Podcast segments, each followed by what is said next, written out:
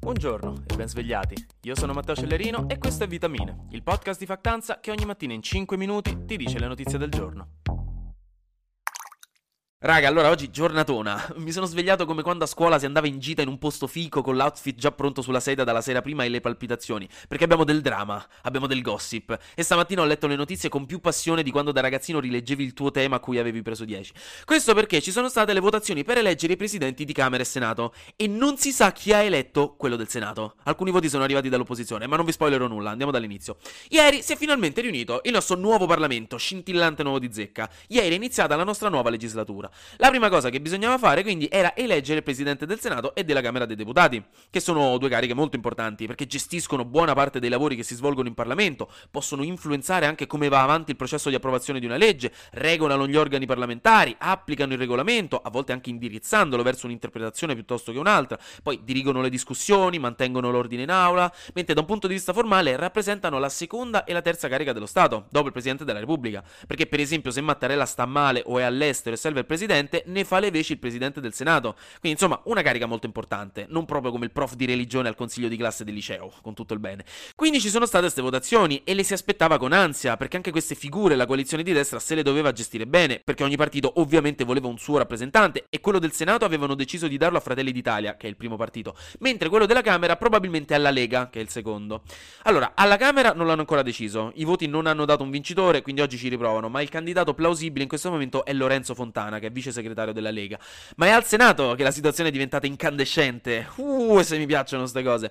Il candidato della destra era Ignazio La Russa, membro di Fratelli d'Italia, già ministro della difesa nel governo Berlusconi, tristemente noto per essere considerato un nostalgico del fascismo, visto che in casa sua ha diverse immagini e statuine del duce e della guerra, quindi ecco un personaggio divisivo, mettiamola così, specialmente considerando che il discorso di apertura del Senato a Palazzo Madama, che è la sede del Senato, lo ha fatto Liliana Segre, amatissima senatrice a vita sopravvissuta all'olocausto, ebrea ovviamente, quindi ecco alcuni giornali hanno fatto notare come sia ironica, per dirla così, questa contrapposizione.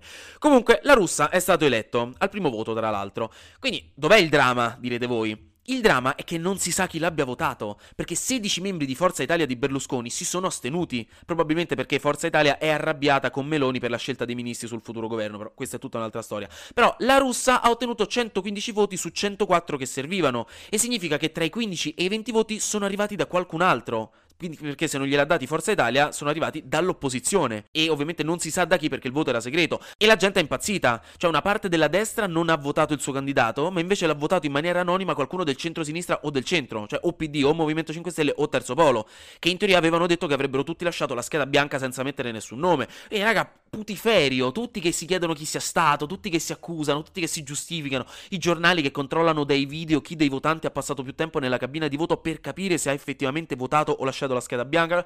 Bellissimo, romantico, italiano.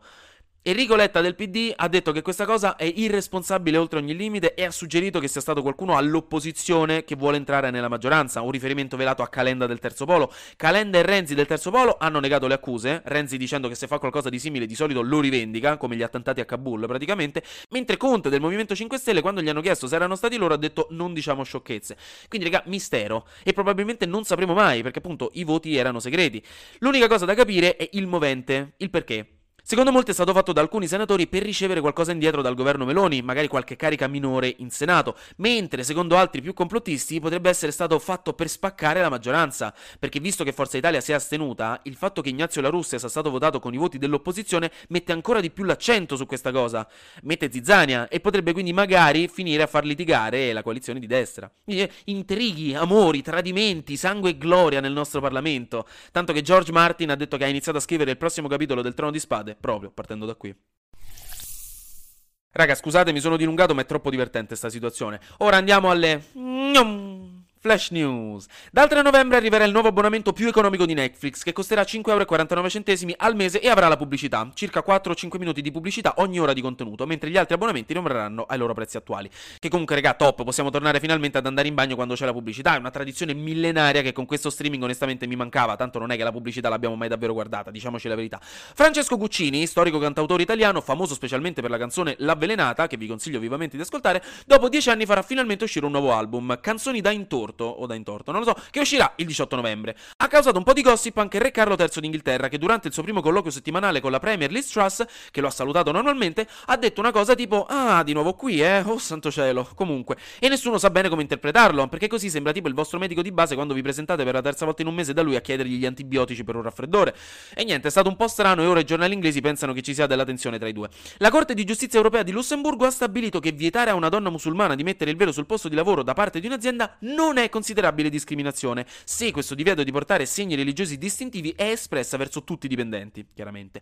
Infine, per qualche motivo degli scienziati hanno insegnato a delle cellule cerebrali fatte crescere in laboratorio, quindi praticamente un mini mini mini cervello, a giocare a un videogioco, nello specifico Pong, e queste cellule ci sono riuscite, imparando a giocare meglio nel corso del tempo, e questa cosa francamente mi spaventa. Ora proveranno a fare la stessa cosa ma con le cellule ubriache o sotto effetto di medicinali. Infine, due o tre notizie americane. Lo Smithsonian, che è la famosissima istituzione museale statunitense, ha restituito 29 bronzi del Benin alla Nigeria. I bronzi del Benin sono delle opere d'arte di bronzo che vennero prese dagli inglesi nel 1897, si pensa, e che si inseriscono in tutto quel dibattito sui manufatti antichi o comunque vecchi che stanno in musei dove non dovrebbero essere, perché appartengono ad altre culture e furono rubati nel tempo, quasi sempre dagli inglesi, tra l'altro. È un primo passo molto importante ed è stato molto apprezzato, ma per i movimenti che chiedono le restituzioni c'è ancora molta strada da fare.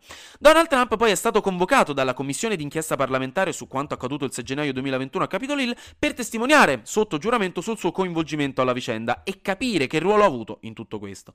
Trump, come era prevedibile, non è stato contento. Infine, Alex Jones, che è un noto conduttore televisivo di uno show ipercospirazionista chiamato Infowars, è stato condannato a pagare 965 milioni di dollari alle famiglie delle vittime della sparatoria di Sandy Hooks, dopo che lui per anni aveva detto alla sua audience che secondo lui quella sparatoria non c'era mai stata, era stata tutta inscenata dal governo e che i genitori delle vittime erano attori pagati dal governo. Raga, 965 milioni di dollari. Wow.